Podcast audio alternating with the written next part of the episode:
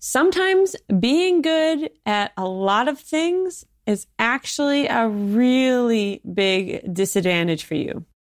This is especially true when you're trying to grow a personal brand or even just a business online because it's so easy to want to become like the go to person for everything. But that isn't going to help your business, and it's certainly not going to help your personal brand. And that's what we're going to talk about today. I'm Jamie M. Swanson, and this is My Personal Brand Journey, the podcast for successful entrepreneurs and influencers who want to scale their business by growing their own personal brand. So let's dive right in. One of the things I noticed as I was researching strong personal brands was that everyone was known for something really specific. Take a few of the people who joined Stu's mastermind with me. Rachel Miller knows how to use the Facebook algorithm to grow massive audiences on Facebook for free without paying crazy, crazy amounts of money for Facebook ads. And if you don't believe that it can happen and that it's only pay to play, I guarantee you, you're wrong. Trust me, I thought the same thing until I met Rachel. She can make it happen. She's amazing. Check her out.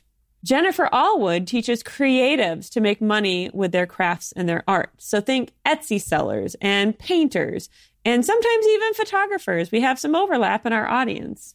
Nicholas Wilton is known for helping artists overcome their past baggage and make incredible art. Scott Paley is known as Scotty the Body, and I'll let you guess as to why that is. Stu McLaren himself is known as the membership guy. If you want to grow a profitable membership and build recurring revenue into your business, you've got to learn from Stu and take his tribe course.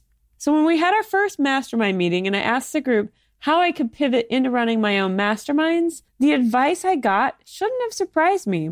Stu specifically challenged me to become super clear on what exactly I wanted to be known for.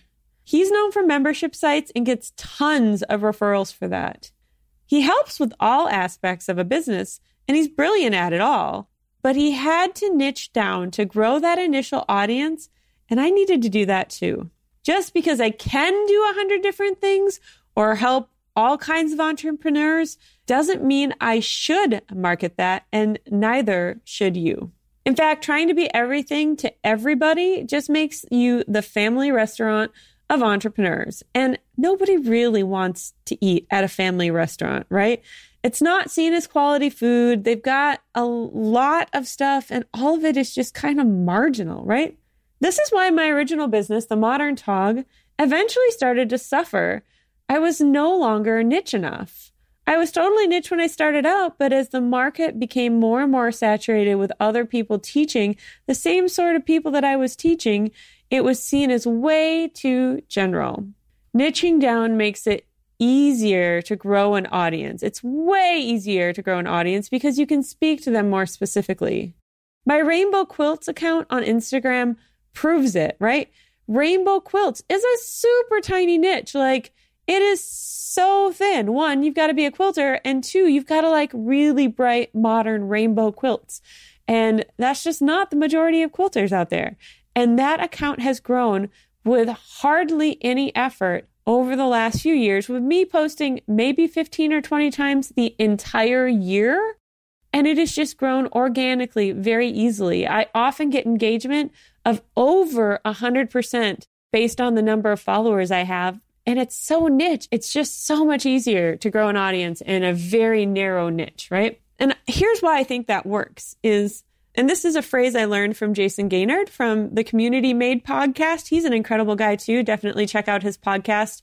It is probably my favorite podcast out there, which says a lot because Stu has a podcast and I love his as well. But I think Jason's might edge his out just a little bit. Sorry, Stu. but he says, Jason here says that you need to have uncommon commonalities to connect with people. So what does that mean, right? The more niche you are, the more specific you are about what you serve and what you're known for, the stronger somebody is going to be attracted to you if they have that same thing with you in common. So here's an example. I roller ski.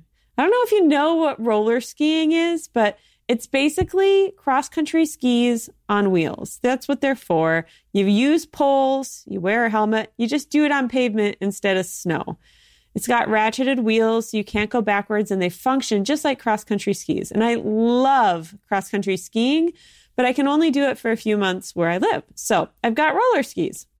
Now, I've never seen anyone else roller skiing ever. I mean, I hadn't even heard of roller skiing until a couple of months ago when I think I saw somebody talking about it when I was looking up Birkie trainer training schedule things. And I'm like, roller skiing? What's that? Right. So I don't like to exercise really at all, if I'm honest. Uh, the idea of exercising for the sake of exercising doesn't appeal to me at all. It's just work. And I know that I won't do it consistently, at least not without a goal. But I love cross country skiing and I really liked doing that regularly and getting fit. It's really great exercise, but it doesn't feel like it to me. It always just feels fun. And it doesn't beat my body up in the same way that running does or lifting weights does, although there's no gyms nearby. So that's not even an option. Anyways, I bought myself a set of roller skis and I've been roller skiing this summer and it's been awesome. I really love it. And I was out on a trail roller skiing where I don't usually even see people on this trail. This is how remote I live, right? Sometimes I'll see a few bikers. Occasionally I'll see someone walking a dog, but it's really rare. Like there's not a lot of people up here, just some tourists and a few of us locals, right? So I'm roller skiing down the path and I cannot believe it, but another lady is roller skiing towards me from the opposite direction. And I was like, what? This is insane. I've never ever heard of anyone else doing it. And then I run into her on this path, right? And we stop on this path and we both are like, hey, what's going on? You're roller skiing, I'm roller skiing. And we had this like two or three minute conversation like we were the best of friends because we had this really uncommon thing in common. And so we immediately connected with each other and talked like we were best friends. And, you know, I'm like, Do you live locally? And she's like, No. And I'm like, Aw, because I would have loved a roller skiing partner, right? But we talked. This is such a rare, unusual thing to both be doing and to see somebody else doing it that we both immediately felt a connection with each other. And now we had other connections, we had other things in common. We're both women, but that's not very uncommon, right? That's tip. I mean, half the people you meet are, if I'm a woman, half the people out there approximately are women. That's not enough to stop us on a path and to make us talk for three minutes like we're the best of friends. Like, oh, you're a woman. I'm a woman too. That's incredible. It doesn't happen, right? It's too common. But when you have those really uncommon things in common with each other, you feel like you know each other. And this lady was in a totally different season of life than me. She's into racing. I'm not, although I do want to do the Birkie this winter, but not to race, just to finish and because I need a good goal. But that's getting off topic here. But we we had this thing in common that made us feel like we understood each other in a way that nobody else would because we both enjoyed a really uncommon thing. And so when we pick a niche for our business, the more specific we get, the more strongly someone is going to connect with us when that's exactly what they're interested or they want or they need. So when I was teaching photography business to any kind of professional photographer, it was just really broad because a wedding photographer has very different needs than a newborn photographer who has different needs than a family photographer who has different needs than a pet photographer or a boudoir photographer or a head shot photographer or any of those photographers, right? And so I could talk to all of them on a general level, but it just never connected in the same way that it would have if I had been more specific.